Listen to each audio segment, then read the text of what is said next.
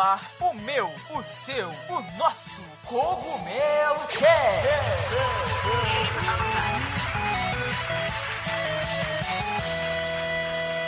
Oh yeah, Mario time!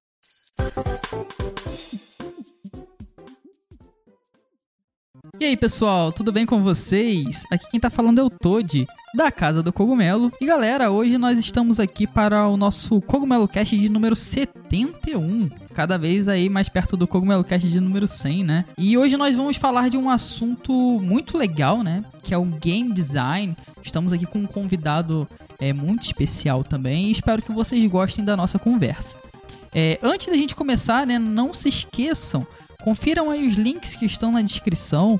Nos sigam também. No Twitter é castcogumelo. E em qualquer agregador aí de Spotify, iTunes ou Google Podcasts é CogumeloCast. Então não tem erro, pessoal. Nos siga, ajuda aí, compartilha. Que assim você vai estar nos ajudando a continuar produzindo conteúdo e podcast para vocês. Certo? É, dito isto, né?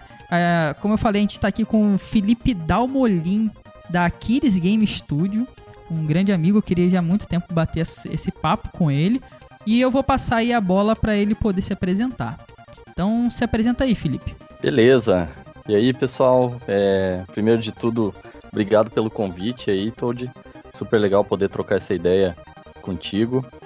É, bom, eu sou Felipe Dalmolin, eu sou game designer desde 2012, então já são quase quase 10 anos aí fazendo isso dia e noite.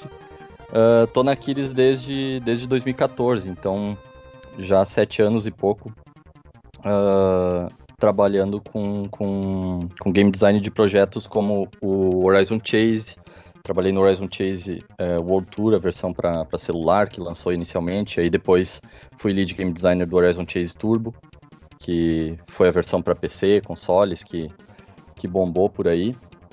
Trabalhei também uns dois anos no Looney Tunes Mundo Insano, que é o nosso jogo é, free-to-play de coleção de personagens e batalha de personagens do, do da Warner, né? Pernalonga, Patolina, essa galera. E agora, por último, é, eu fui lead game designer do Wonderbox é, Cria Aventuras, que é o nosso jogo de é, criação de, de, de, action adventure, assim, tipo uma mistura de Mario com Zelda, com Lego, com, com Minecraft. Um, então já são uns três anos e meio, mais ou menos, nessa, nessa função. A gente lançou o jogo uh, no comecinho do ano passado e, e, seguimos trabalhando nele, expandindo e fazendo, trazendo novidade pra galera, né? Mais ou menos por aí.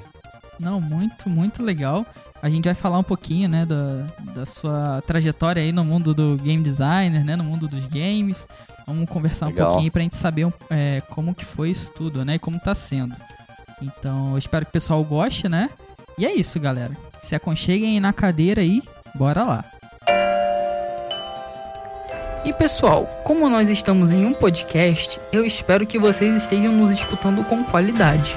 E falando em qualidade, não se esqueçam dos nossos parceiros da Logitech, que tem os melhores headsets com os melhores microfones e conforto que vocês podem encontrar o link da Logitech está aqui na descrição, independente de onde você esteja nos escutando. Eles têm sempre os melhores headsets, mais completos e com, claro, o melhor custo-benefício. Então, não se esqueçam de conferir o site da Logitech para encontrar os melhores produtos.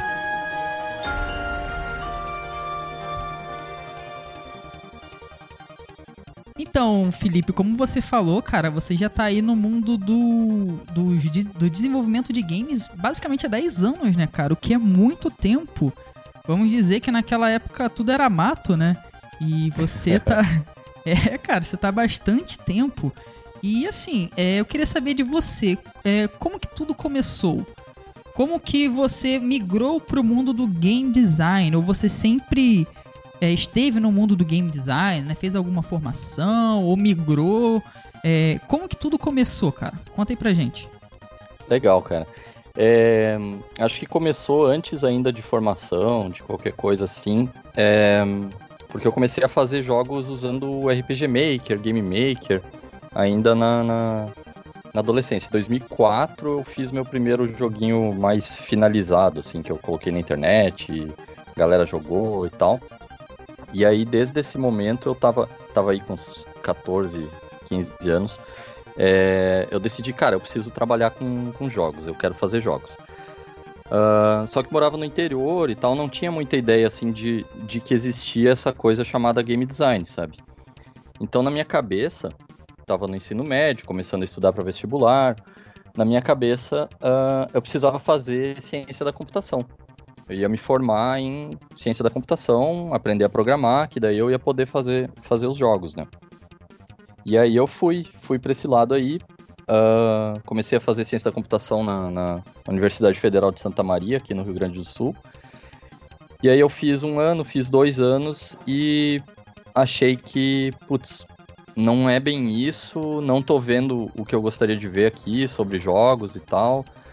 Um, tive a impressão de que a faculdade não estava me levando pro, pro lugar que eu queria. Aí eu parei, é, depois de três semestres eu parei e eu comecei a pesquisar outros, outros caminhos, assim, para chegar nisso. E aí eu descobri uma galera que estava na mesma universidade, lá na, na, na UFSM, estava fazendo é, jogos, quadrinhos, uns, umas coisas que me, me interessaram um pouco, um pouco mais, assim, do que a programação mais, mais crua, né? E eu descobri que essa galera toda estava cursando design, desenho industrial. E aí, troquei uma ideia com os caras tal, e pensei, pô, acho que é isso, vou, vou tentar, vou fazer esse negócio. Passei para desenho industrial na, na, também no FSM lá, e acabei me formando em, em, em design mesmo. É, o que eu acho que, que, que foi legal dessa formação, acho que depois a gente, a gente vai falar um pouco de, de é, caminhos possíveis e tal, mas eu acho que acabou sendo legal pegar um pouquinho de computação e um pouquinho de gráfico lá no, no, no design gráfico e coisa, porque aí o meu trabalho como game designer é, ficou facilitado por, por ter essa ponte, assim, eu consigo conversar com o programador, eu consigo conversar com o artista, e, e, a faculdade de design em si me deu muita base de como é que a gente pensa um produto, sabe? Pô, eu quero fazer uma cadeira. Para quem que é essa cadeira? Como é que a pessoa vai sentar na cadeira? Qual é a limitação de material da cadeira? Sei lá. E esse, esse pensamento todo existe no, no game design também, né? Então, quando a gente começa a estudar lá interface, esse tipo de coisa para web e tal, tudo isso acabou desembocando no, no game design. Um, aí depois disso, saindo da faculdade, tipo, eu tava meio na dúvida, vou fazer quadrinhos ou vou fazer jogos? Bateu essa dúvida no meio do, do negócio, assim. Acabou que meu trabalho de conclusão foi um trabalho de fazer um jogo. E fiquei quase dois anos em função desse, desse carinha aí. É... E aí decidi, cara, é, é isso, é isso que eu quero, é jogos. A gente saiu, abriu uma empresa, eu e mais dois amigos, na incubadora lá da faculdade mesmo, que daí não tinha, não tinha custo assim para manter a empresa. E, e aí começamos essa, essa aventura, isso em 2012. Caramba, cara, é muito legal. É... Você teve uma primeira parte ali, né, cursando computação. Uhum. Depois viu que não era aquilo, né? E você esperou o que? Três semestres? Eu esperei seis, cara. para sair de ah, computação. É? Uhum. Foi, foi... Aprendeu mais, aprendeu mais, certamente. É, talvez, né? Talvez. talvez. Depende das cadeiras, né? Sim. É, eu, eu fui seis em computação e me formei em artes visuais. É, ah, que legal. É, e como você falou, é, é legal que é o melhor dos dois mundos, né? Você con consegue entender um programador, conversar com ele, mas tem uma outra cabeça. Você falou do design, eu já vi bastante game design falando que fez design em si, né? É. é uhum. A, a, minha cabeça ela funciona muito pro visual também, né? Porque eu fiz essa parte de artes visuais. Então, de, de uma forma ou outra, foi muito legal para você, né? Ter esses dois conhecimentos. Parece que te ajudou bastante, né?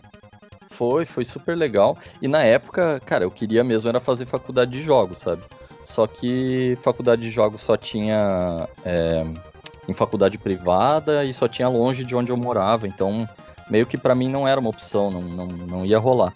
E aí eu até fiquei, depois que eu, que, eu, que eu tava no design, depois até de me formar, eu fiquei pensando, putz, que zona, né, cara? O que, que eu tô fazendo? Fiz um pouco de computação, me formei em design gráfico, vou trabalhar com game design. Aí eu fui pesquisar e o, o próprio Shigeru Miyamoto, do Mario, ele é formado numa parada assim, tipo, é, desenho industrial, sabe? Claro, lá no Japão, não sei se é parecido ou se não tem nada a ver, mas depois eu comecei a, a ir mais fundo e eu vi que tem bastante gente que, que segue um caminho parecido, assim, de estudar design para fazer game design. Sim, é, eu vejo muito, assim, é, você foi pensando nos games. É, você falou do RPG Maker, é. cara, que saudade. Meus primeiros joguinhos foram no RPG Maker também. Eu amava de paixão. É, é uma ve... delícia. Nossa, muito bom, cara, muito bom. Liberdade criativa era gigantesca. Aham. Uhum eu vejo muito é, game design que migrou, cara. É, você pensa, já pensou logo em games, né? Eu também sou do interior e para mim nunca foi muito viável, apesar do meu primeiro emprego de verdade ter sido como professor de jogos. Mas não parecia algo tão real assim, sabe? Você não, você já teve uhum. essa. Não, eu vou fazer isso, eu quero fazer isso. Você já via como algo viável, né? É, eu sabia bem o que eu queria fazer, só que eu não sabia que tinha nome, sabe? E aí eu fui, fui vendo assim, pô, mas beleza, eu tô lá fazendo meu joguinho no RPG Maker, no Game Maker. O, a coisa que me motiva é a tomada de decisões sobre é, como é que as coisas vão se comportar, quanto que o bicho pula alto, quanto que o bicho pula baixo, quanto de dano o bichinho lá no RPG Maker dá, a própria história e tal. E, e na faculdade de programação eu vi que, opa, mas não é, não é exatamente isso, né? Eu, eu tô me tornando um programador é para fazer a coisa funcionar de fato. Uh, no design lá, fazer ilustração e tal, pô, também não é exatamente isso. Eu não quero dar a cara do jogo, eu quero definir as regras, os comportamentos e tal. E aí que eu descobri, aí já para mais da metade da faculdade de, de design gráfico, descobri essa profissão game design, né? Que é o, essa, essa, essa ponte e, e essa definição mais de, de do comportamento do jogo, né? Da arquitetura do jogo em si. E aí, então, eu meio que encaixei, assim, opa, peraí, aquilo lá que eu queria fazer e não sabia que tinha nome, que tinha profissão exatamente disso, tem aqui, eu vou, vou caçar isso agora. Saí catando no Gama Sutra, saí é, pesquisando bastante e achei o caminho aí. Irado, cara. É, já que você tocou nesse ponto, né, de tentar se, se entender, entender o que faz um game design, é, muita gente pergunta: Ah, você desenvolve jogos? Aí você fala, eu pelo menos eu sou assim, né? Eu tenho que falar, é, mais ou menos. e explicar o que, que faz um game design. Então, eu vou pedir para você explicar o que, que faz um game design, cara. Que parece que essa é a maior, a maior dificuldade da profissão é explicar o que, que é um game design, sabe? Então explica aí pra galera o que, que faz um. A família eu acho que não, não, não, não tá ligada até agora, assim. Não, pra eu expliquei comentário, minha... tipo ah, que, que bonito que ficou esse carrinho aqui, você que fez tal. Não, não é, não é essa parte que eu faço. Eu, eu expliquei é... pra minha mãe e ela, ah, então você desenha? Tipo, não, não é isso. Não. Calma. Exatamente. É, cara, o, então o game designer ele faz um, essa parte de definir comportamentos e funcionamentos na relação do, do computador com o é, jogador, né? Então eu gosto muito de uma, de uma, de uma ideia, uma, uma fábulazinha que é a, a, o problema da porta, que é da game designer Liz England. Ela diz que ela conta essa história para para explicar pra galera em festa o que, que ela faz. E ela diz assim, cara, pensa em qualquer jogo aí que tem uma porta. Cara, qualquer jogo tem uma porta.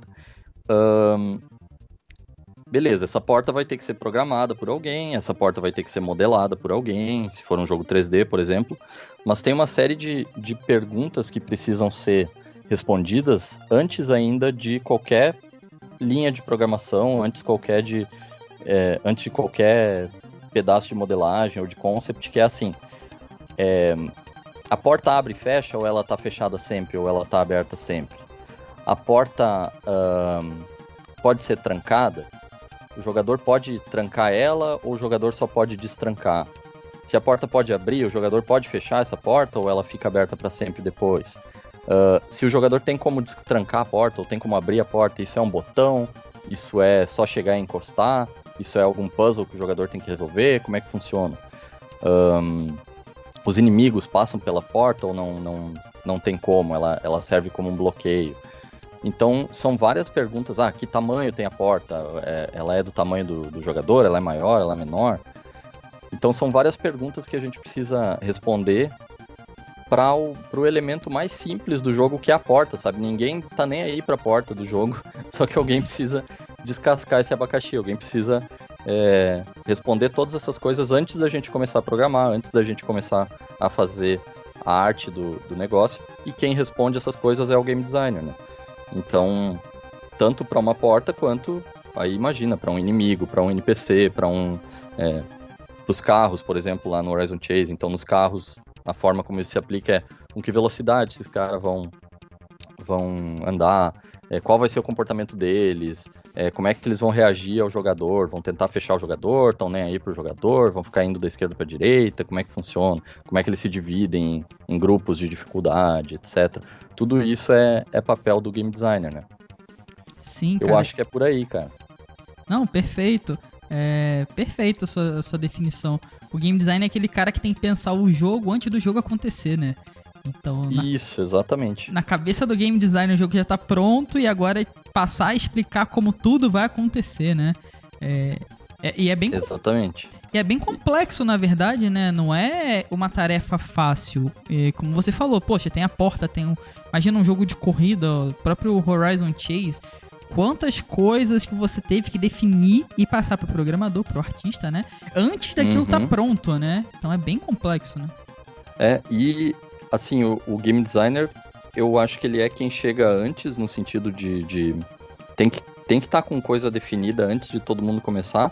E também ele é um dos últimos a, a botar a mão na massa junto, porque é, ele tem que, tipo, depois que, que a galera programou e tal, ele tem que ir lá e ficar, cara, lambendo o númerozinho, deixa isso um pouquinho mais alto, isso um pouquinho mais baixo, isso um pouquinho mais rápido, isso um pouquinho mais, mais lento.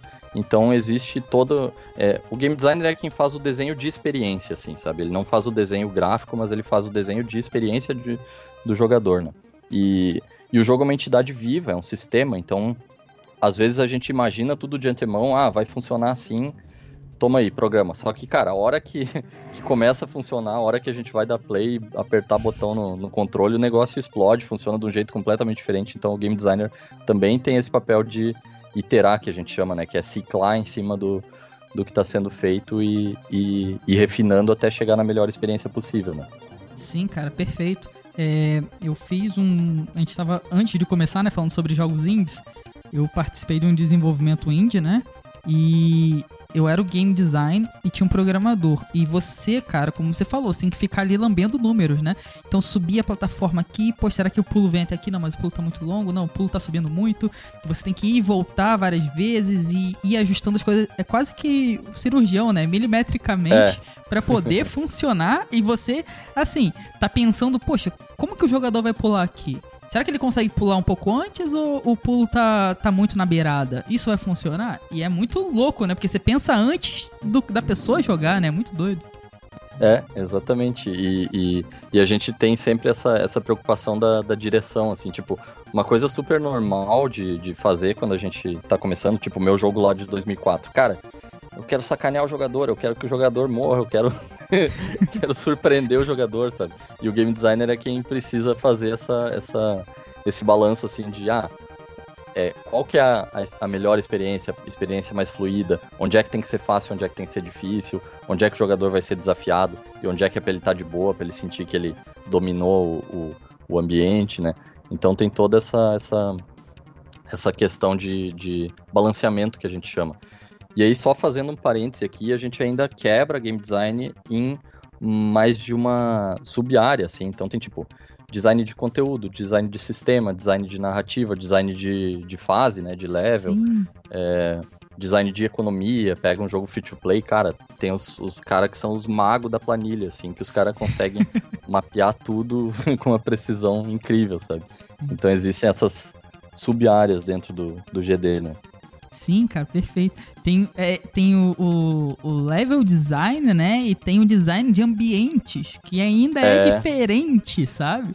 Então, Exatamente. é, é complexo, né? E é legal, assim, até a gente falar, você falar disso, porque é, às vezes as pessoas acham que é legal esse jogo aqui, ou cobram muito, poxa, esse jogo poderia ser mais perfeito. E, cara, é, é complexo. Tem muitas pessoas Uhum. trabalhando em níveis diferentes de trabalho que no final tem que funcionar junto.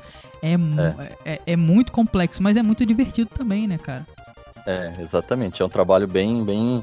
É, é trabalho, vamos dizer assim. Uhum. Dá bastante trabalho, mas, mas é bem recompensador, sabe? Colocar na mão de alguém e, e ver a galera curtindo aquilo que você fez, ver o pessoal é, se divertindo, dando risada, ou se sentindo desafiado, se sentindo bem depois que, que vence o desafio, né? É super legal, é muito recompensador. Poxa, perfeito, cara. E você falando assim, né, de recompensa, né, de sentir algo bom. é, então eu quero saber o que, que te mo- motivou assim a querer criar jogos.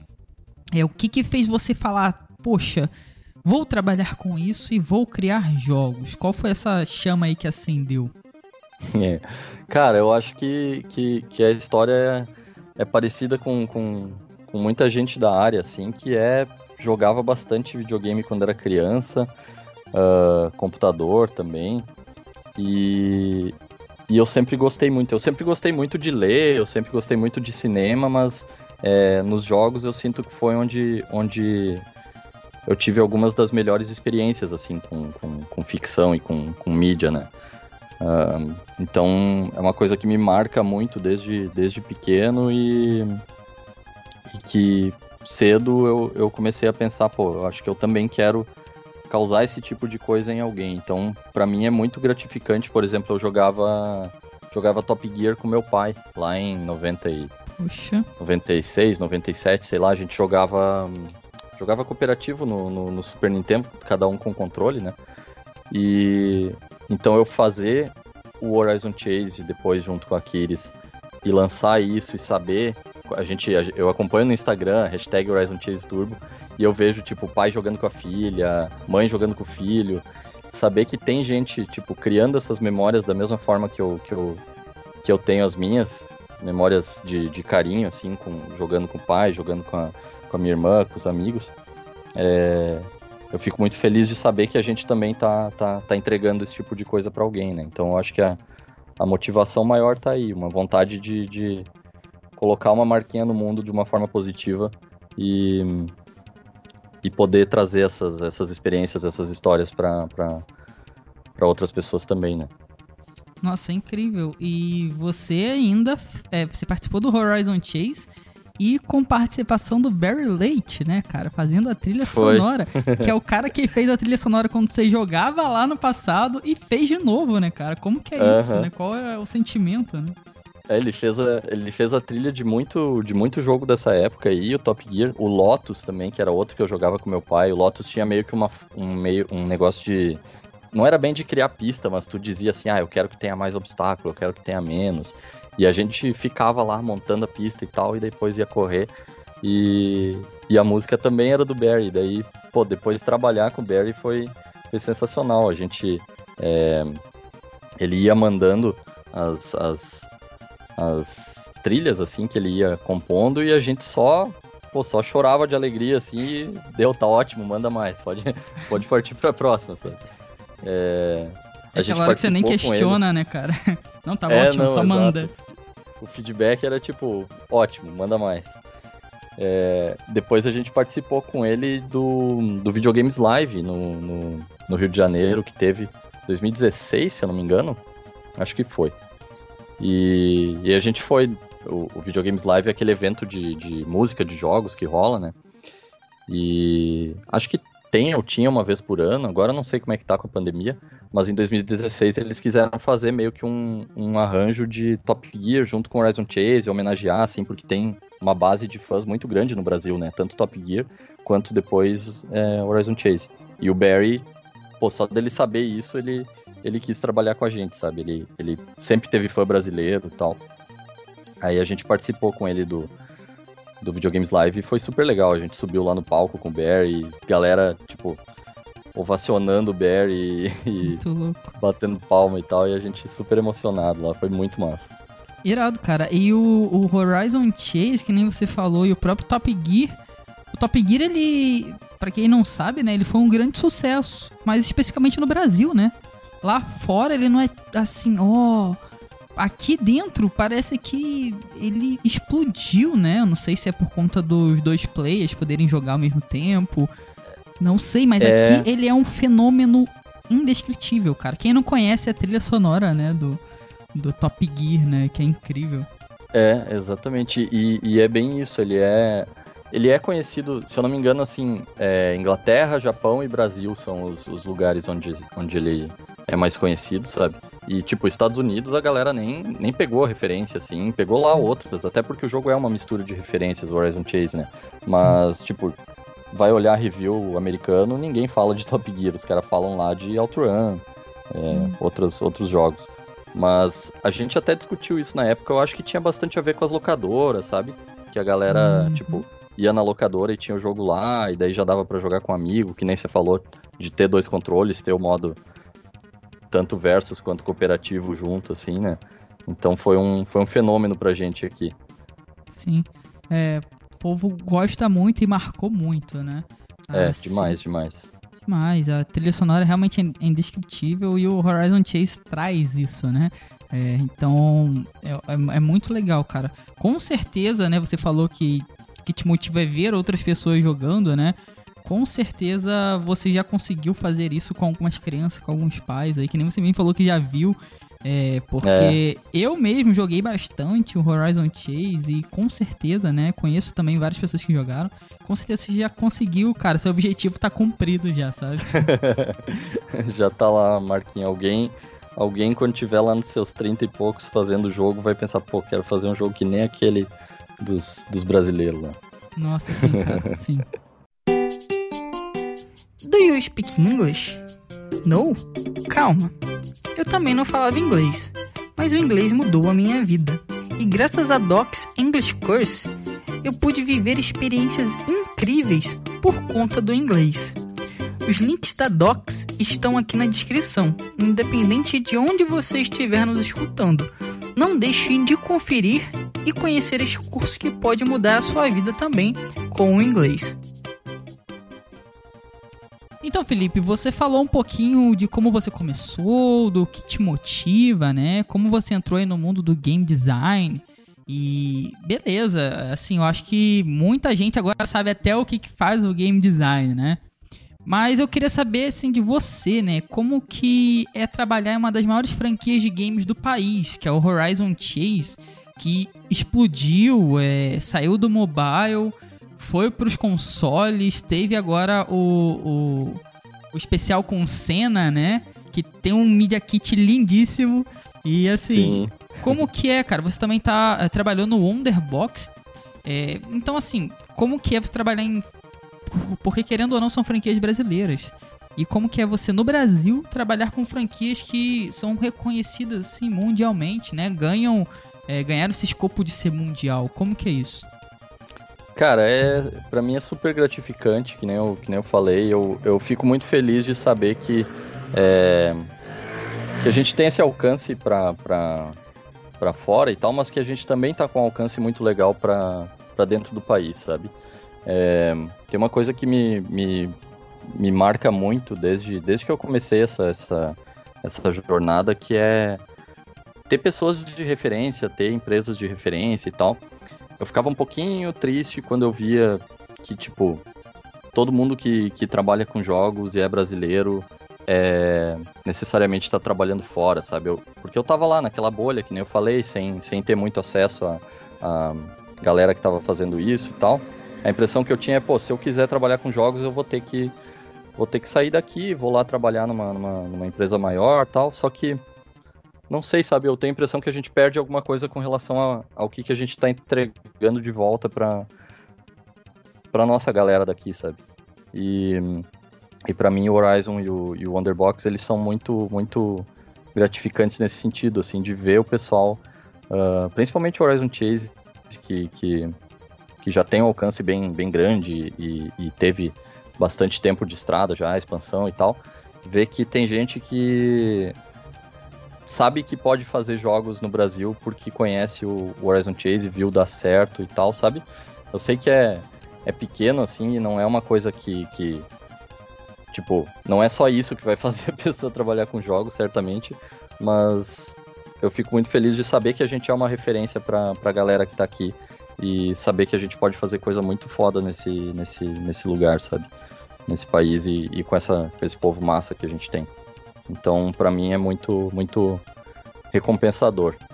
E, e muito recompensador também ver o acolhimento que a gente tem do, das pessoas, tipo, todo, todo o acolhimento que o Horizon Chase teve, tanto aqui quanto lá fora, e a ponto da gente fazer um negócio que para mim é incrível, assim, que é fazer esse DLC com, com, com o Instituto Ayrton Senna agora, que a gente lançou no, no, no ano passado, e, pô, contar uma história de um, de um, de um cara foda também, brasileiro, que nem a gente, e, e isso tá acontecendo por causa do nosso jogo, sabe?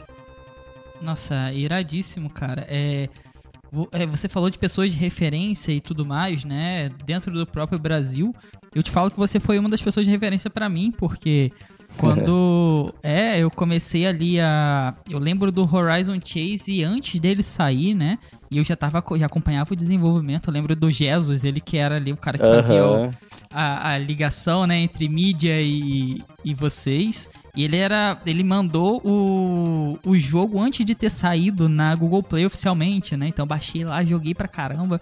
Eu fiquei tipo, nossa, feito no Brasil com essa qualidade, beleza, que nem você falou, cara, é referência nacional. Então, poxa, legal. Então dá pra fazer legal, coisas, né? E você fica, pô. E eu sempre tenho como referência o Horizon Chase, porque ele é brasileiro, total característica brasileira ali, né? E é qualidade, cara, não deve nada pra ninguém, sem dúvida, não deve pra nenhum jogo, tanto que pra mim no Switch ele é o, o jogo de, é, de corrida de referência, não tem fora o Mario Kart, tem o Horizon Sim. Chase. Então, Que legal, cara, que massa. cara, brasileiro. Pra mim é, é, é muito importante isso, assim, saber que tem jogo feito aqui que fez sucesso e que tem qualidade, sabe? Não é, não é, não é de brincadeira, assim. E pô, acho, acho super massa e eu acho que tem um tem um impacto que, que talvez eu não teria se se a gente não tivesse trabalhando aqui, não fosse uma empresa brasileira, uma com, criando franquias é, brasileiras, né?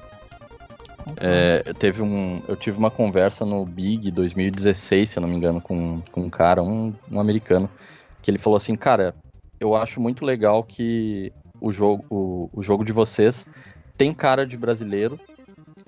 É, e, tipo, eu, eu vejo o Brasil no jogo de vocês pelo seguinte, ele é uma mistura de, de referências. E ele não tava falando só do Horizon Chase, ele tava falando de outros jogos brasileiros que estavam em exposição lá no, no Big naquela época. E o que eu entendi do, do papo do cara era assim, ó. A gente jogou muito jogo americano, japonês, é, europeu, a gente jogou de tudo. Muito por causa da pirataria, inclusive, do nosso histórico meio é, conturbado aqui no, no país. Sim. Mas a gente tem todas as referências é, mistas, assim, e quando a gente vai fazer jogo, a gente põe num caldeirão e faz um, um, um misturão de referência, né? Daí ele comparou isso com a Bossa Nova, que era também, tipo, uma, Sim. uma mistura de referências e, e daí criou um bagulho próprio, com uma cara própria. Eu vejo super isso no, no Horizon Chase, sabe? Tipo, tem cara de Brasil naquele jogo, em, em cores, em, em, em gameplay, nas referências dele e tudo, né? Sim, cara, é, é bem incrível. É, eu uma vez conversei com um game design também de uma outra empresa, né? É um unicórnio aí de jogos que a gente tem, né, no Brasil. E Uhum. eles não têm referência brasileira nenhuma, né? Isso foi curioso pra mim, porque é, é BR-BR, né? E Sim. até hoje eu não entendo. E segundo ele, não, não teria, não por eles, né? Mas por coisas de cima, né? As ordens de cima e Sim, sim. É, Isso. vai do, do, do foco de cada, de cada tal. Sim. empreendimento, assim, de cada projeto, né? Mas é uma, é uma fonte de, de, de orgulho e de, de alegria pra mim, assim, ver o, o histórico do Horizon Chase e ver como a gente é recebido pela galera daqui. Ah, total, cara. A gente é. E pensa num povo apaixonado por jogos, esse tal de brasileiro, cara. É, né? A galera é apaixonada, Demais, cara. cara. Aham. É, e, e abraça muito, né? É um povo muito acolhedor, principalmente com a gente que faz jogos, né? Você falou do Horizon Chase, a galera joga muito e admira bastante, né? A galera acolhe legal, né? Sim, sim, sim, com certeza. E assim, você falou de do Horizon Chase, falou do Wonderbox, falou do jogo do, do Looney Tunes também, né? Uhum. Só que são jogos de plataformas diferentes e que necessariamente eles são pensados de formas diferentes, né? Até como game design, um monetiza de uma forma, outro é vendido e tal. É, Sim. E eu queria saber de você, cara, qual é a maior diferença pro desenvolvimento de games entre PC e console, né, o desenvolvimento mobile. Porque quem pode estar nos escutando não imagina que tem diferença, é bastante, de um desenvolvimento pro outro. E você trabalhou no, nos dois mundos, né, cara? Então, pra você, qual é. é a maior diferença aí entre esses dois mundos, de mobile e de PC console? Legal. Eu acho que tem, tem tudo a ver com limitações, assim, sabe? Eu acho que. É, tinha uma, tinha uma, uma frase que a, gente, que a gente falava na época do Horizon Chase Turbo, assim, que é tipo: o bom, o bom jogo, o bom jogar, ele é independente de, de, de plataforma, independente de época, sabe? Tipo, tem coisa que a gente pega para jogar hoje num, num fliperama daqueles. É, de, de, de praia antigo, ou então pega um, um, Atari, um negócio assim, que a gente ainda vai achar super divertido, independente da época, independente da plataforma. Eu acho que isso é verdade um pouco também para mobile e para console e PC.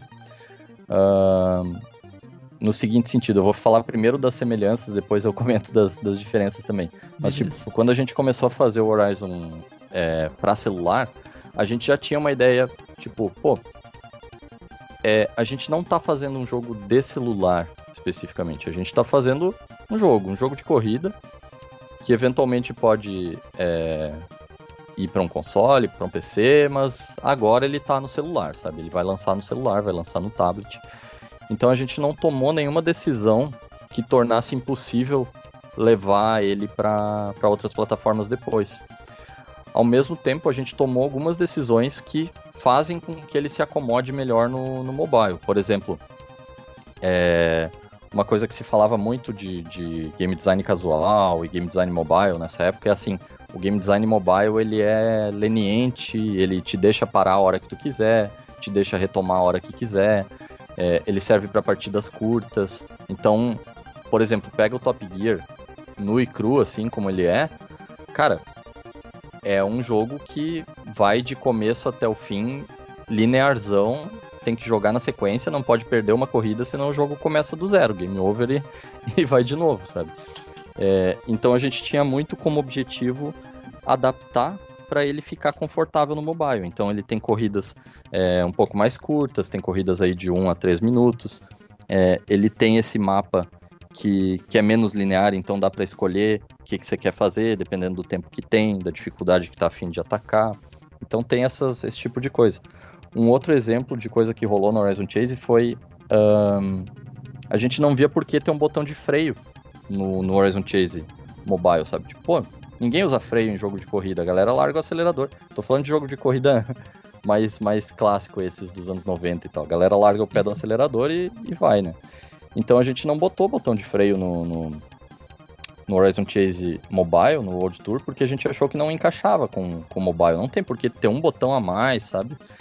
É, claro, depois, na hora que a gente passou para para PC, para console, aí a gente achou que valia ter um freiozinho separado lá, porque daí o cara já tá com o controlezão na mão, tá com o dedo lá no L2, no R2, então fazia um pouco mais sentido. Então tem essas diferenças assim que no mobile a gente não vai pegar muito pesado em muitas interfaces, muitos botões, muitos controles.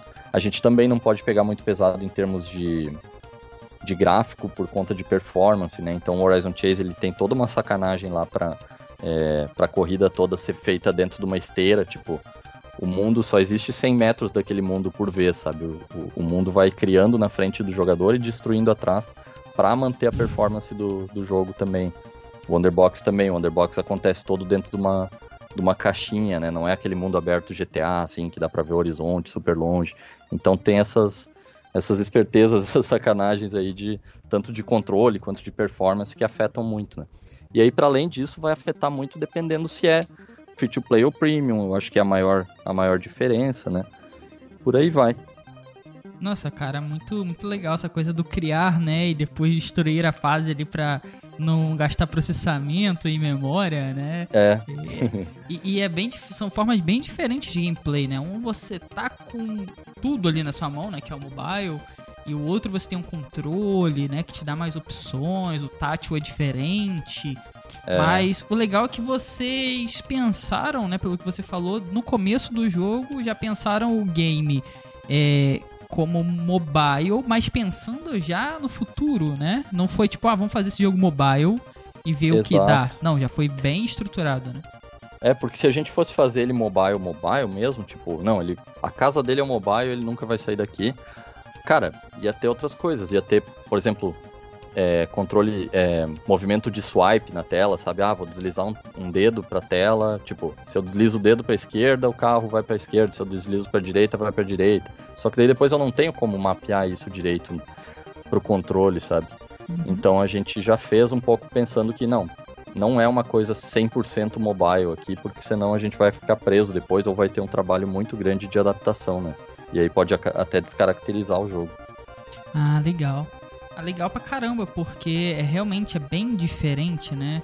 São modelos totalmente diferentes. Eu gosto que. Aí eu não sei se foi uma questão técnica, né? Mas vocês usaram o low poly, tava até bem alta na época que vocês lançaram, né? Mas o low Sim. poly é leve.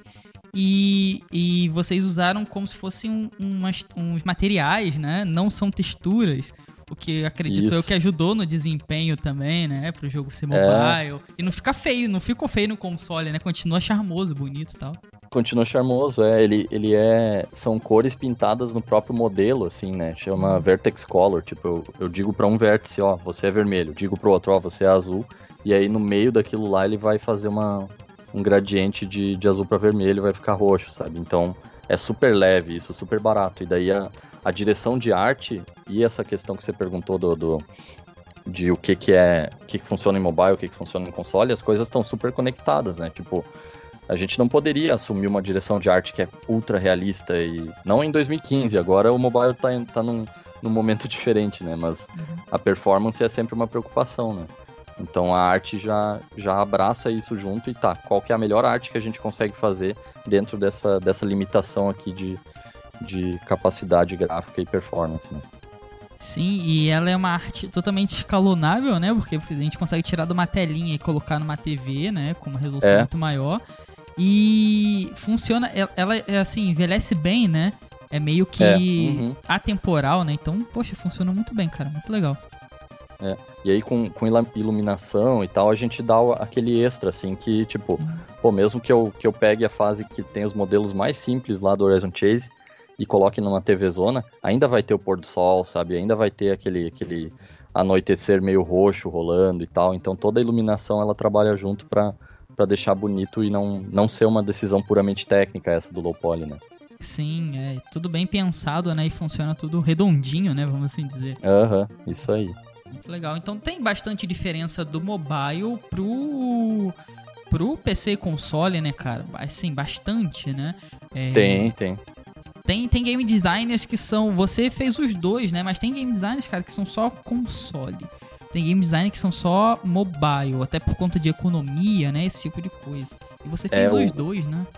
o foco muda bastante, né? Dependendo. Por exemplo, o Looney Tunes que, eu, que, eu, que a gente comentou, ele é, cara, ele é um jogo free to play super focado em, em economia e balanceamento. É, o, o tipo de game design que se faz aí é completamente diferente do tipo de game design que se faz no Horizon Chase, por exemplo. Que é completamente diferente do game design do Underbox, né? Uhum. Porque em um a gente tá falando de muita planilha, muito número, muito cálculo para fazer essa experiência do free to play, que tem muito a ver com economia, com ganho de recurso, com, com é, upgrade dos personagens e tal. No outro a gente tá lá nos, nos carros, nas velocidades, no balanceamento dinâmico de, de, de dificuldade ao longo da pista. E lá no Underbox a gente tá mais preocupado lá com, com, com design de conteúdo, combate, é, puzzle, esse tipo de coisa. Então o tipo de trabalho em cada um é bem diferente. É, isso, isso ganha camadas de complexidade quando a gente começa a falar que é, se é só mobile, se é só console, se é pros dois, tudo, né? Sim, é bem, é bem diferente, né? Isso mostra também É. que não existe uma receita pra fazer jogos, né? Então você, É. por exemplo, ah, fez o Horizon Chase pra PC e console, é, para consoles e fez ali o Underbox também, né? Que vamos dizer que é pra consoles também. É, e são jogos totalmente distintos, né? Que você teve que trabalhar outras partes totalmente diferentes em cada jogo, né? Então não existe uma Uhum. fórmula secreta e mágica, assim, né? O negócio é fazer, né? Não tem receita de bolo, cara. É, cada, cada projeto vai ser um aprendizado, vai ser uma, uma descoberta completamente diferente, né? E talvez essa que seja a graça, né, cara? É, sim, pô. Isso é super legal de. de... É a parte que é, em que a gente se, se diverte, a gente joga um pouquinho também, né? Ah, total. É legal do, do game design que você tem que jogar, né, para aprender. Como que você aprende? Claro, você mete o cara em livros, vai estudar, mas boa parte desse estudo também é jogando, né? Vendo como outros game designers faziam e entendendo outros é. jogos, né? É muito doido, né? É, jogando e analisando, né? A gente acaba ganhando uma, uma, Às vezes as pessoas me perguntam, tipo, pô, mas e tu ainda consegue se divertir jogando videogame? Cara, eu me divirto, mas eu acho que já é de um jeito diferente que é, é a diversão de descobrir uma, uma sacada nova, sabe? A, diversão de perceber que algum game designer fez uma coisa mais inteligente do que eu, do que eu tinha pensado. Então a gente ganha, ganha camadas novas de, de, de fruição, assim, de, de curtição do que a gente tá jogando, né? Sim, é aquele momento que você joga. É, é muito doido mesmo, cara. Que é, você tá jogando e automaticamente você tá analisando assim, inconscientemente, né? E você é. às vezes vê, tipo, nossa, olha como é que ele fez isso. E você para e fica, caraca, que sacada boa, cara. Uhum. Anotarei isso Pô, esses, aqui. Esses caras são foda. É, aí você começa a admirar o game design. Você nem sabe quem é o game design, mas você vê a sacada e fica, nossa, muito bom. É. é isso, isso é realmente incrível, cara. Eu costumo é dizer legal. que tem jogos que eles são meio, assim, mágicos, que é quando eu não consigo perceber a análise, sabe? Quando a análise não rola, eu tô tão entretido que eu tô só jogando. Aí para uhum. mim eu, eu saí do nível. Aí eu fico, nossa, tá bom, isso aqui é um outro, é um outro, é outra coisa, é um jogo especial e vou jogar uhum. mais, sabe? Que tem jogos realmente que a gente joga e ana nossa, analisa e tal. E tem jogos, cara, que não sei se acontece com você, né? Você tá tão entretido que você nem percebe essa análise, sabe? Acontece, só, tu só joga. Geralmente tu tá jogando e, e vendo a Matrix em algum nível, né? E rola esses momentos assim de tipo, nossa, cara, esqueci, esqueci que eu Sim. Que eu trabalho com isso, esqueci como é que se faz isso aqui, eu tô só vivendo dentro daquele mundo, daquela fantasia lá e de repente acorda assim. Nossa, sim, cara, é perfeito. É muito bom, é muito bom mesmo. É, e eu queria saber de você também, o Felipe. É, você falou que começou uma faculdade, é, foi para outra faculdade, que eu também já vi acontecer bastante, né? Com o pessoal que tá aí no mundo dos jogos. E assim, é muito raro eu ver alguém, com certeza tem, né? Mas eu acho muito mais raro ver alguém que falou assim: eu vou ser game designer, até porque hoje tem faculdade de games, né? Então, ah, eu vou ser é, game designer, vou fazer essa faculdade, vou trabalhar e começa trabalhando. A maioria dos casos é tipo assim, ah, a pessoa trabalhava aqui, migrou, a pessoa fazia esse curso, migrou. É, e é o que eu mais vejo, né? Por experiência própria aí. Então uhum. você realmente acha. É, o que, que você acha, né? É possível sair de uma posição distinta ou de um lugar totalmente diferente, assim, e, acab e acabar indo para o game design, indo para fazer jogos? Você acha que isso é possível ou não? Ou você tem que realmente se dedicar àquilo e seguir só aquele caminho? Não, cara, eu acho que é super possível e eu acho que isso vale para qualquer área, na verdade. É... E mesmo dentro do desenvolvimento de jogos, tipo, eu já tive colega que, que veio do jornalismo e, e virou animador de jogos, sabe? São duas áreas que parece que não tem nada a ver uma com a outra, mas o cara fez essa, essa migração. Teve gente que veio de, tipo, trabalhava com, com áudio para comerciais e, e, e, filme e tal, e foi parar em, em áudio para jogos. É, a gente tem um, um desenvolvedor é, brasileiro que, que era dentista e virou desenvolvedor indie, tipo, game designer, programador, artista, tudo num, num, num Numa pessoa só, só, né? assim. É, uh -huh, tipo, exército de um homem só. Então, cara, super tem essa, essas. Essa. Essa possibilidade de migrar de área, assim, e volta e meia, uma vez por mês, pelo menos, alguém vem me perguntar, ó, oh, eu trabalho com tal coisa e eu queria entrar em jogos, qual que é o, qual que é o caminho, o que que eu, o que que eu tenho que estudar, o que que eu tenho que fazer. E, cara, Uh, claro, que nem eu falei, não tem receita, a jornada de cada um vai ser única, mas eu acho que o que. O, a coisa que, que sustenta tudo isso é o seguinte: é, a gente consegue aprender qualquer coisa que a gente investir tempo e, e, e foco e, e, esforço naquilo, sabe? Então, assim como eu tenho certeza que se eu quisesse sair agora e trabalhar com música em algum nível, cara, nada que algum tempo de, de dedicação, estudo e, e, e trabalho, assim, esforço, não, não conseguisse me, me promover, sabe? Eu acho que, que é super possível e é uma questão de.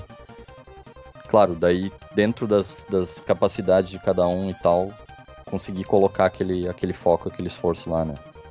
Não, é perfeito. Você falou aí do jornalismo, né? Eu vim do jornalismo de games ah, desde 2018. Ah, é? é uhum. e me deu uma base muito boa. Que sabe isso que a gente tá falando de analisar jogos? Era já algo que eu fazia, só que agora o olhar muda um pouco, né? Você vai mais a fundo, entende mais. Mas o começar a entender jogos me ajudou bastante. Aí você pode pensar, são áreas totalmente distintas, jornalismo e jogos. É, mas você, você carrega algo ali, sabe? É. Então, eu carrego até hoje aquele olhar, o entender.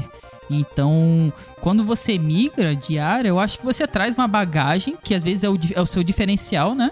Traz é. uma bagagem uhum. de fora e soma aquela outra habilidade nova, né? E vira talvez um, um, destaque na área, né? Com certeza, é. Eu acho que nenhuma, nenhuma, nenhum histórico vai ser só descartável, assim, tipo, ah, não. Como eu vim da, da sei lá, do, da odontologia, que nem eu falei, eu não tenho nada para usar disso. Não, cara, eu acho que sempre vai ter alguma coisa, nem que seja a respeito de tipo. O cara montou um consultório, então agora ele sabe como montar uma empresa muito melhor do que o Felipe Dalmolin, que tentou montar uma empresa e não, não deu certo, sabe? Então a, a, gente sempre vai trazer alguma coisa de bagagem e, e aprendizado de qualquer lugar, né? Sim, cara, é perfeito. A gente sempre traz uma coisinha, um ponto ali que, que ajuda bastante, né? Então, é, e, e, como você falou, o estudo. Estudo. Não uhum. achem que game designers não estudam, estudam muito. É, é. Né, para entender e para fazer. Então, que nem você falou, não. Eu também acho, cara. É, a gente nasce, sei lá, pelado, careca, sem habilidade zerado. nenhuma, zerado no mundo, sabe? Level 00. E você vai adquirindo skills, cara. Claro, alguns têm aptidões um pouco melhor, melhores do que outros, mas você adquire essas skills de alguma forma, né? E o, uhum. o estudo, o pesquisar, ajuda muito, cara. Então, eu, no meu caso, estudei muito, pesquisei muito, pratiquei muito e até hoje em dia está realmente como game design. Então, é possível, né? É, é, é, é, válido você também conseguir fazer essa transição, né? Tem gente que, não, que odeia a sua própria profissão e fica, poxa, eu queria fazer jogos, acho tão incrível. então, cara, comece, né? Estuda, começa a fazer seus joguinhos, né? É possível. É, começa aos poucos, arranja um material online aí, de graça mesmo, tem, tem como. É isso. Então, Felipe, a gente já falou bastante sobre sua jornada, falamos como tudo começou, né? Dessa transição de fazer jogos em diferentes plataformas. E agora eu quero saber, cara, vai ser um Felipe aí que tem uma visão além do alcance, né? Eu quero saber do futuro, cara. O que, que você espera aí de 2022 para os games nacionais, né? A gente está vindo de uma boa leva de jogos nacionais do ano passado. E o que, que você espera, assim, dos jogos independentes, talvez dos próprios jogos que você esteja trabalhando? Quais são as suas expectativas aí para mundo dos games Brasil em 2022? Legal, cara. É... Pô, eu, não, eu espero tudo de melhor pro, pro, pros jogos brasileiros em, em 2022. E se a gente for considerar como foi 2021, eu acho que vai ser sensacional. É, em 2021 a gente teve um monte de jogaço lançando aí. É, teve o, o Wonderbox, teve Horizon Chase cena sempre, mas teve também é, One Sighted, teve o Dodgeball Academia, que é incrível, que eu, que eu zerei aquele jogo numa quase numa sentada, assim, de, de desespero que eu tava de jogar aquilo. Um, teve o Kazi and the Wild Masks, teve o Dandy Ace também, então teve muito jogo muito bom lançando e num nível de, de, de qualidade, de profissionalismo que eu acho que tá é, sem precedente, assim, no, no, na indústria brasileira, sabe? Então, claro, a, a indústria às vezes tem dessa de, tipo, teve o ano em que lançaram todos os jogos e daí no próximo ano não lançou nenhum, uhum. sabe? Então, não, não sei se necessariamente 2022 vai ser esse, esse ano, mas, tipo, os próximos jogos brasileiros que, que, que vierem eu sei que vão ser vão levantar a barra ainda e vão, vão, vão ser incríveis. E se não for 2022, vai ser 2023 ou 2024. Vai ter um outro ano desse de puta merda, saiu tanta coisa tão boa não, não dá nem tempo de jogar tudo isso que eu, a gente tá só falando dos jogos brasileiros, né? Então, só, só otimismo, assim, pelo que a galera tá, tá fazendo. Sim, eu comecei a acompanhar os indies, cara, lá naquela época do Aritana, né? Que foi bas basicamente foi quando estourou os indies brasileiros. O pessoal falou, hum, aqui então nesse país as pessoas fazem jogos, né? E de lá pra cá a gente vem numa onda gigantesca, né? De, de jogos. Você falou aí do Dodgeball. Cara, para mim ele tá entre um dos melhores jogos do ano passado, assim, principalmente nacionais, que é incrível, né, cara? Com certeza, é, é, redondinho, é bem feito, é divertido, ele funciona bem pra caramba, né? E 100% é. nacional, né? É, o, o Dodgeball Academia, putz, me, me, me tomou uma, uma, uma, semaninha, assim, que eu, eu jogava rindo, assim, como se eu fosse criança de novo. Texto excelente, tipo, uhum. sistema de combate deles, a, a, a, partidinha de, de queimada lá, que é meio que um RPG também. Sensacional, negócio super gostoso, super bem feito. O One-Sighted também, cara, eu não terminei o One-Sighted ainda, mas achei muito bom, muito é, polido, assim, e, e desafiador também, as, as mecânicas que, que as meninas conseguiram colocar lá. Um, achei, achei incrível, cara. E acho que fico muito feliz de saber que, que teve um ano aí que os, os melhores jogos do ano, para mim, entre os melhores jogos do ano, estão os jogos brasileiros também, sabe? Não é, não é aquela coisa assim, tipo, ah, gostei porque é brasileiro. Não, gostei, gostei bastante, achei animal. Irado. E que nem você falou, isso levanta a régua, né?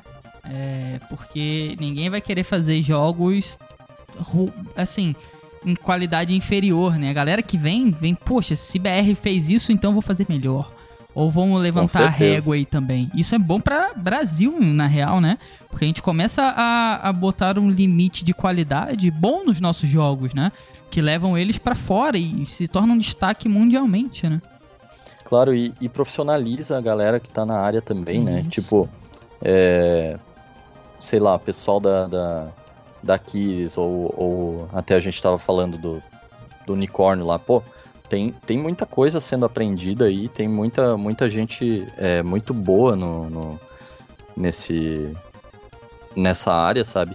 E a galera toda indie que também tá, tá fazendo o jogo, a, a Joy Masher, é, as meninas do Unsighted, o, a Pocket Trap, putz, os caras estão cada vez mais, o, o, pessoal do da Rogue Snail, do Venturelli, tipo, cada vez saindo coisa melhor e, e, e mais polida e, e, o pessoal vai se profissionalizando, né? Então a gente, tipo, a gente pode ter começado, não vou dizer que a gente começou atrasado, porque tinha, tinha gente fazendo jogo lá em 80 e pouco, o Renato Sim. De Giovanni fazendo Amazônia lá e tal, uhum. mas em termos de indústria de jogos como um todo, a gente tá. A gente sempre esteve um pouco atrás do, do, do nível que a galera tava entregando fora, né?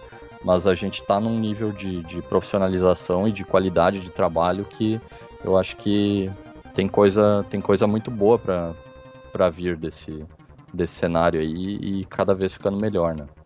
Sim, isso é muito legal, cara. É que nem a gente tava falando, né? Nós é, agora trabalhamos é, para empresas empresas, né, maiores de games mesmo, mas o espírito indie nunca sai, né? Então, isso, isso é bom também, né? Que a gente continua é. ali de perto acompanhando, torcendo, vendo o que que sai, né? É, isso é, é, bem incrível. Eu admiro bastante, cara, os desenvolvedores brasileiros, assim, porque a gente sabe é, que desenvolver jogos, no, jogos já é difícil. E no Brasil é, é no nível hard, né? E... É, total. É nadar contra a maré, né? A gente tá, é. tá sempre num, num, num fazendo, fazendo o que pode, assim, não fazendo o que quer, né? Sim. Então, quando sai um negócio, um negócio bom, um negócio de, de qualidade, é porque aquilo lá realmente é, conseguiu vencer todas as barreiras que são colocadas pra gente. E mesmo assim, ainda vencendo as barreiras, a gente vê, tipo, o jogo brasileiro saiu e é foda, é animal e tal, e não teve repercussão lá fora, porque a galera não olha pra gente. É. Então, a gente tá sempre com todas as, todas as dificuldades possíveis ao redor, assim. E, e esse trabalho é, é super. É super é, complicado, né? Super difícil de conseguir vencer nesse, nesse cenário que, que joga contra a gente, né? Na maior parte do tempo. Sim, mas é, é, você também falou, né, do reconhecimento lá fora. É meio que a, é, começa a se tornar algo inevitável, né? Claro, tem essa Sim. torcida de nariz, mas, cara, vai ignorar? Não tem como mais ignorar, sabe? Isso é muito irado também, porque fala, tipo, porra, aí, olha esse jogo aqui, irmão. Tu ignora? Não ignora mais, porque não tem nem como É. mais ignorar, sabe? E isso ele- eleva os games brasileiros e realmente agora parece realmente que a gente tá tendo uma indústria, né? Consolidada, vamos assim dizer, com estúdios, pessoas que vivem de jogos, mais estúdios, né? Desde os indies até os, os estúdios mais consolidados mesmo. Então parece que agora realmente Sim. o Brasil tá começando a formar uma indústria de jogos, né? E isso é muito bom, né, cara? É, para quem tá nos ouvindo, ter esperança, né? Quem é mais novo, quer trabalhar com jogos. Até pra quem já tá aqui, né? Que talvez não precise ir embora, que nem você falou. Possa trabalhar É. aqui dentro mesmo, né, perto da sua família, dos seus amigos. É, isso é incrível, né? Com certeza, cara, com certeza. É, acho que tá num, num, num momento ótimo aí. Espero que, que só melhore nos, nos próximos anos e que a gente tenha mais acesso a, a, a financiamento, que a gente volte a ter acesso a, a políticas públicas de, de, de fomento, sabe? Por acho favor. que é, tem, tem, tem coisa boa pra rolar aí pela frente. É, essa é a esperança de todo mundo aí pros próximos anos, né? E, meu amigo, eu queria saber de você, né? A gente já falou aqui que game design tem que estudar, tem que botar as caras mesmo, né? Aprender, desenvolver. Eu queria saber de você algumas dicas que você acha que sim, de curso, de livros, faculdades, o que dicas que você acha importantes que talvez você queria que tivessem dado, né, Pra você quando você começou lá na primeira faculdade. Então, que dica que você dá pro pessoal do que estudar, como estudar, cursos, livros? Quais são as suas dicas aí pra quem tá começando ou até pra quem já tá também desenvolvendo jogos? Legal. É, cara, eu acho que, assim, vamos começar pelo, pelo, pelos cursos, pelas faculdades lá que a gente, a gente começou, conversou. Eu acho que tem várias, várias portas de entrada, sabe? Ahn, depende de o que, que você se imagina fazendo na indústria de jogos. É, vai ser um caminho ou outro. Então, tipo, cursar música é válido. Eu conheço uma galera que, que cursou música porque quer trabalhar com som, quer trabalhar com, com trilha sonora dos jogos. É, cursar artes visuais, que nem você falou, Arthur.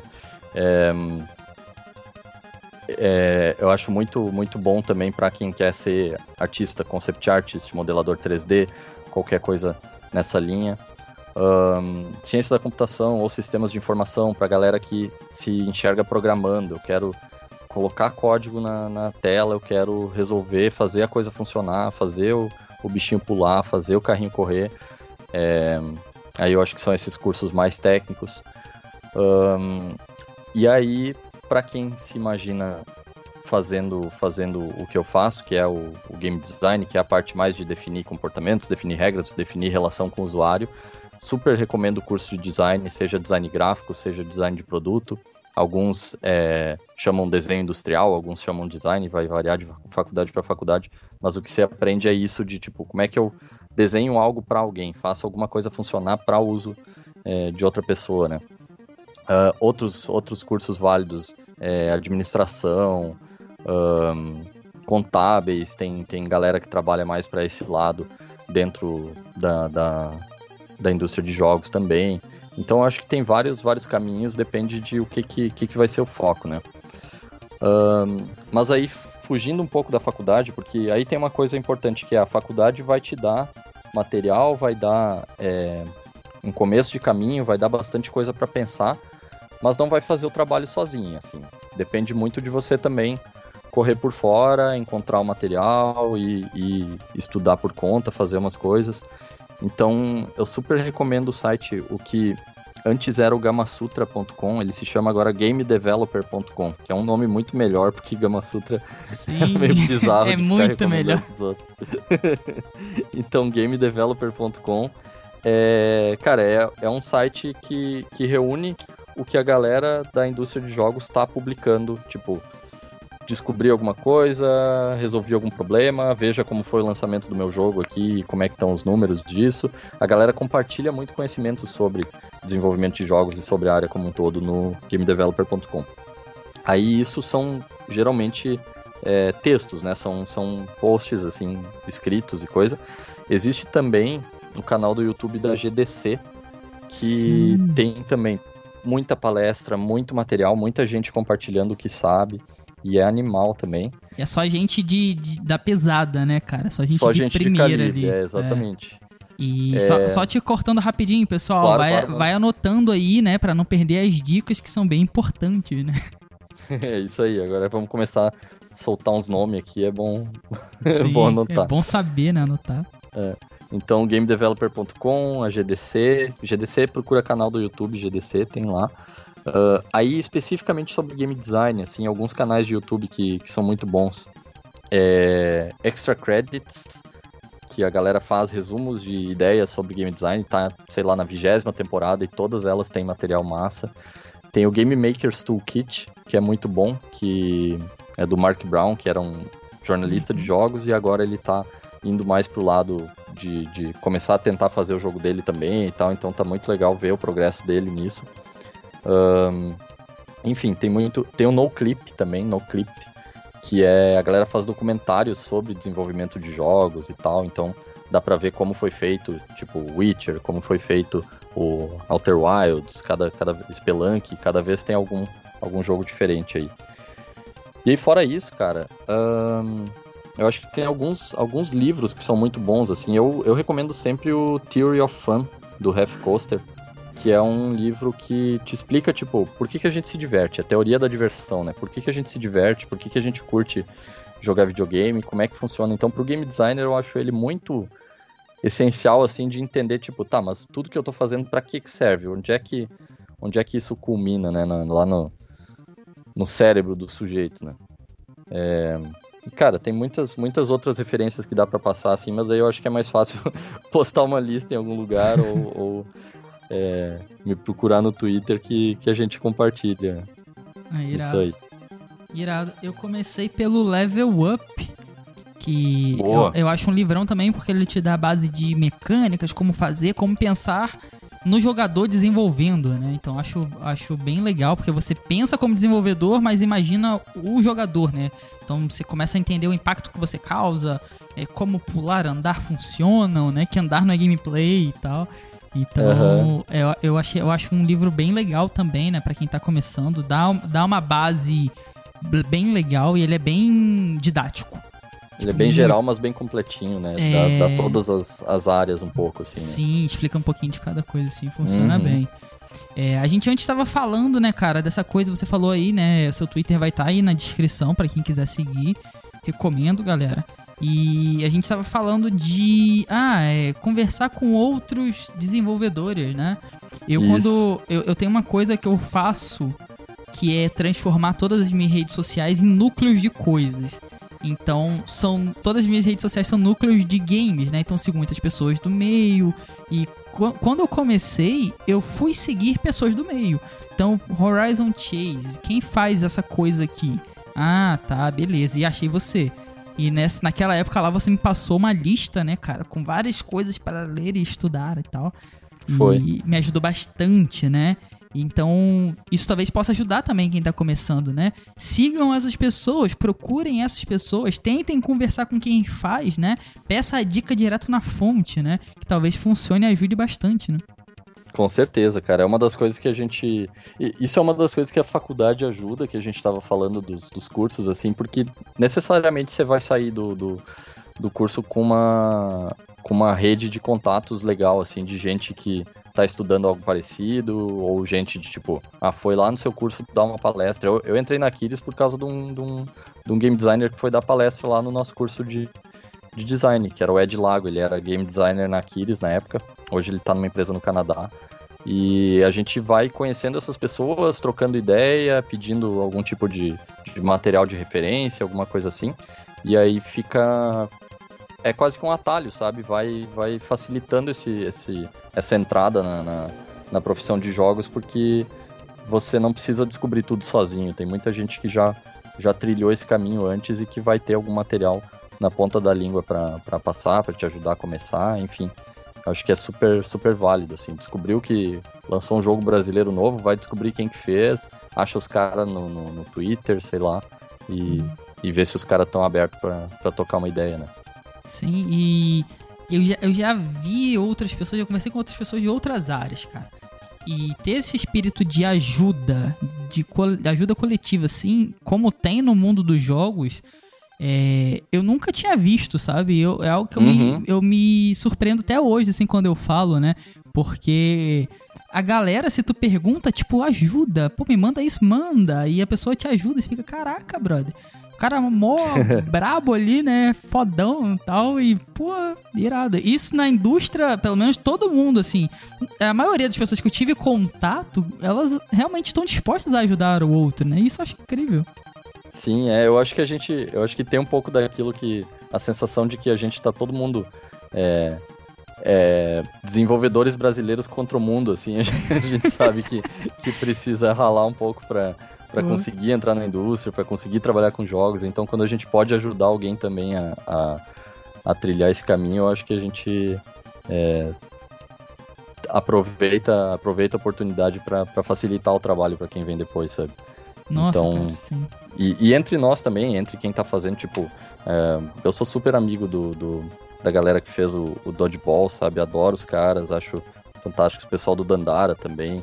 Da ah, Dandara, o João, House, sim, uh -huh. gente boa pra caramba. Já teve aqui, é. inclusive. Ah, que legal. Uh -huh. O pessoal é muito gente fina, gente. Eu fui pra. Fui dar uma palestra em, em Belo Horizonte uma vez, aí a gente ficou até madrugada bebendo num bar lá. Parecia que era amigo de infância a gente tinha se conhecido no dia, assim. Então é uma, é uma área muito, muito cheia de gente legal querendo se, se ajudar e, e, e vencer juntos, sabe? Sim, cara, eu acho que é muito isso, né? Amizades verdadeiras de um dia, né? Eu acho que são. É. é realmente incrível, é que nem você falou, o pessoal meio que se. É, desenvolvedores brasileiros contra o mundo, né? Aquilo que a gente falou de não ter reconhecimento, de lutar contra o próprio Brasil para fazer jogos para o Brasil, né? E, e, e, todo mundo entende que é a dificuldade, né? Então acho que tem muito dessa cooperação exatamente por isso, né? Não é fácil. Não é tipo um querendo furar o olho do outro e destruir o outro pra. Não, isso aqui é meu. Tem realmente essa cooperatividade, né? Isso eu acho incrível, cara. Ele falou é. do, do João e ele teve aqui, né, da Long Hat House lá, da, do Dandara. Tem, para quem tá ouvindo aí, tem o podcast aqui com o João Brent vocês podem procurar e podem escutar, é muito, muito legal também. E é gente boa demais, né? Tô gente pra... finíssima, uhum. Já tá marcado comer um pão de queijo e tomar uma cerveja quando for em Minas lá também. que nem com, quando a gente marcou aqui, a, a, né, no, em off de, de tomar uma cerveja e ter esse papo ao vivo, né? Isso vai acontecer, né? Exato, vai, vai, vai. Irado, cara, irado. É, é a comunidade gamer aí se ajudando e a, a crescer, né? Ajudando a crescer junto. Isso e, aí. meu amigo, pra gente finalizar, né? É, a gente. Você é game designer, né? Você trabalha como game designer, estudou bastante design. É, eu queria saber de você o que, que você considera assim como essencial para quem quer começar como game designer. Talvez uma uma característica, uma forma de pensar, não sei. O que, que você considera assim essencial para quem quer começar como game designer? A pessoa olha e fala: "Nossa, quero ser game designer". O que, que essa pessoa precisa ter? Tá. É, cara, eu vou falar três coisas que que eu acho que são são são válidas e, e vale como como pulga atrás da orelha para carregar, assim, para pensar. É, a primeira é pensa no jogador. Eu acho que a primeira, a primeira quebra que rola com, com, quando a gente começa a ser game designer é a gente começar a lembrar que começar a perceber que a gente não está fazendo o jogo pra gente, a gente também não está fazendo o jogo só para resolver alguma treta técnica muito muito mirabolante que a gente que a gente achou legal e desafiador de, de programar a gente está fazendo o jogo para alguém. Quem é essa pessoa? É... O que, que ela vai gostar, o que, que ela não vai gostar? Como fazer ela ter uma, uma, uma boa experiência ou a experiência que você pretende que ela, que ela tenha assim ao longo do jogo? Eu acho que isso é a, primeira chavinha que precisa ligar assim de deu a partir de agora eu sou quase que um, um Tem, um, tem, um, tem uma palestra do Hideo Kojima que ele, que ele compara com, com hotel, assim, tipo, o ato de, de hospedar alguém, sabe? De servir alguém. O game designer, ele tem muito disso, assim, de a partir do momento em que você tá fazendo o jogo, você tá montando um hotel. Como é que você faz aquele hotel ser agradável, aconchegante e, e proporcionar uma boa estadia para quem passa por ele, né? Um, tá, segunda coisa é, é arranjar um equilíbrio. Para mim, game design é muito sobre esse equilíbrio aí de teoria e prática. Tipo, eu já vi gente se quebrando por, por ir 100% para para teoria, tipo, pô, leu todos os livros do mundo, mas nunca nem tentou fazer nada assim na prática, e aí a hora que vai fazer não dá certo e tal. Também já vi gente se quebrando por ir direto para a prática e ignorar que, tipo, tem 60 anos de, de, de indústria de videogames que veio antes do cara, muita gente foda que escreveu sobre, fez, fez vídeo, deu palestra e tal. E o cara tá ignorando aquele conhecimento adquirido e tentando ir bater a cabeça contra a parede por conta própria.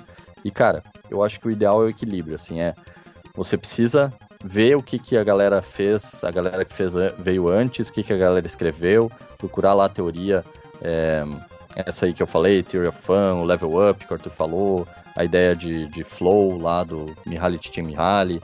É, tem muita, muita coisa teórica de game design. Não é só ter uma ideia, tipo, ah, tive uma ideia para um jogo, vou fazer o jogo aqui, sabe? Tem, tem boas práticas e más práticas, enfim. Só que também é necessário uma hora sentar e, e tentar botar em prática, tentar fazer o jogo. Participa de alguma game jam, uh, alguma de, algum desses eventos, tipo, ah, um fim de semana para fazer um jogo, ou então baixa um Game Maker em casa, um RPG Maker, tenta fazer alguma coisa, porque isso vai te ensinar muito também sobre o que, que funciona, o que, que não funciona, como é que se faz, como é que não se faz, enfim. Então tá, primeira dica é pensa no usuário, segunda dica é 50-50 teoria e prática, né? Garantir equilíbrio. E daí a terceira, depois da teoria e prática, é uh, tenta começar pequeno. Aí essa é uma, uma dica de amigo, assim, para garantir que, que, que você aproveite bem o tempo quando tá começando, assim. Porque às vezes se a gente começa, tipo, não, eu vou fazer o, o Skyrim brasileiro, vou fazer o GTA, GTA 6 aqui, depois vou vender pra, pra Rockstar. É. Cara, você vai perder um tempão, vai descobrir que não, não tem know-how suficiente para meter uma dessas, não tem gente suficiente para meter uma dessas. Então é mais interessante começar pequeno, fazer projetinho menor. Ah, deixa eu fazer aqui meu, meu, meu Flappy Bird, deixa eu fazer meu Pac-Man aqui, vai aprendendo aos poucos.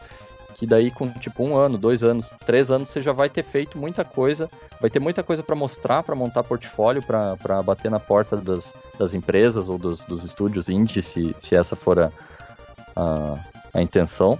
E, e vai ter sido muito mais produtivo do que ficar perseguindo um, um um negócio meio, meio inalcançável logo de cara, assim, sabe? Daí deixa o, o jogo dos sonhos, o jogo gigante, para depois que tiver um pouquinho mais manjado, souber o que tá fazendo, enfim. Acho que são essas as dicas, cara. Não, a intenção aqui nunca é desanimar ninguém do, do, do jogo dos sonhos ou qualquer coisa assim, mas realmente dar alguns passos práticos pra gente começar com, com o pé no chão, né? Não, perfeito, cara. É até porque se você não falar isso, é, a gente carrega uma culpa porque a pessoa vai ficar desanimada. Quando ela começar a tentar fazer o GTA 6 e ver que ela não vai conseguir, talvez ela pare de fazer jogos para sempre, né? E é. é. muito legal, realmente começa pequeno. Você vai e, e, dá um prazer quando você sai do começo e vai até o final do seu próprio jogo, você faz ele. Você fica, nossa, eu fiz o meu primeiro. Eu lembro do. Eu sentei assim, abri uma cerveja, eu falei, cara, eu fiz um game. Falei, mano, tem gente que escreve livro, tem gente que faz música, eu fiz um jogo. Eu, uhum. eu lembro da sensação, é, tipo, é, foi muito louco, sabe? E dá esse prazer, né? Você. É muito bom, cara. É muito, é muito bom, cara. E aí coloca na mão da galera, dá pra, pra gente Nossa, jogar, ou tipo, sim. põe na rua, põe num, numa App Store, num Google Play, um negócio assim, cara, sensacional, sabe? Fechou o ciclo inteiro, mesmo que seja com um projetinho pequeno, você já vai ver como é que o jogador reage, como é que funciona a loja online. É, como é que funciona depois a galera reclamando que tem bug, sabe? sim, sim, muito sim. É, é perfeito, é cara. Isso. Todas as suas dicas foram, foram ótimas, sabe? É, Eu acho que, que é, é, é, é para quem quer começar e para quem quer fazer jogos, ou até mesmo para quem já tá, né?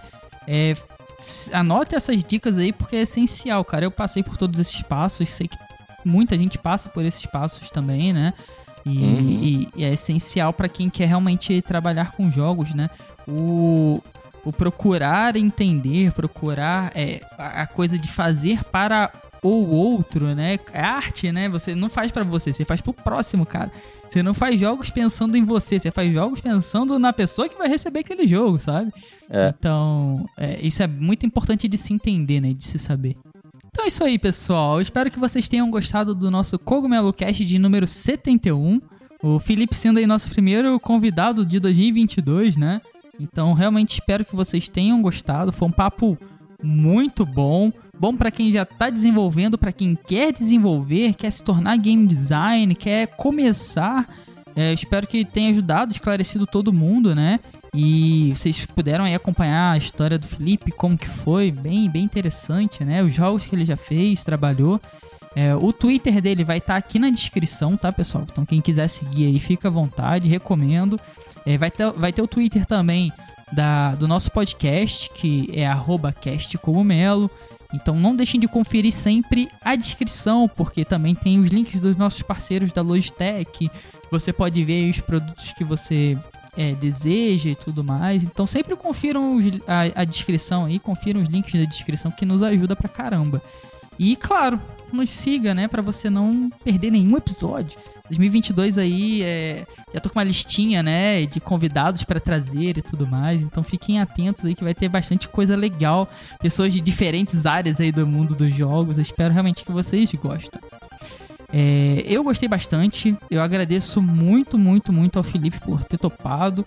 É, brigadão, cara. Continuo sendo um admirador do seu trabalho. É, vou continuar acompanhando. E realmente brigadão por ter topado aí participar com a gente nesse episódio que ficou realmente muito legal. Certo? Eu sou o Toad. Te cortei, bicho. Desculpa. Não, beleza, beleza. Eu só vou eu me. Não, eu vou me despedir e vou passar para você e. E é isso. Aí você... Perfeito, perfeito. Manda ver. Então, beleza. Eu sou o Toad. Vou ficando por aqui, pessoal. Até o próximo podcast e falou.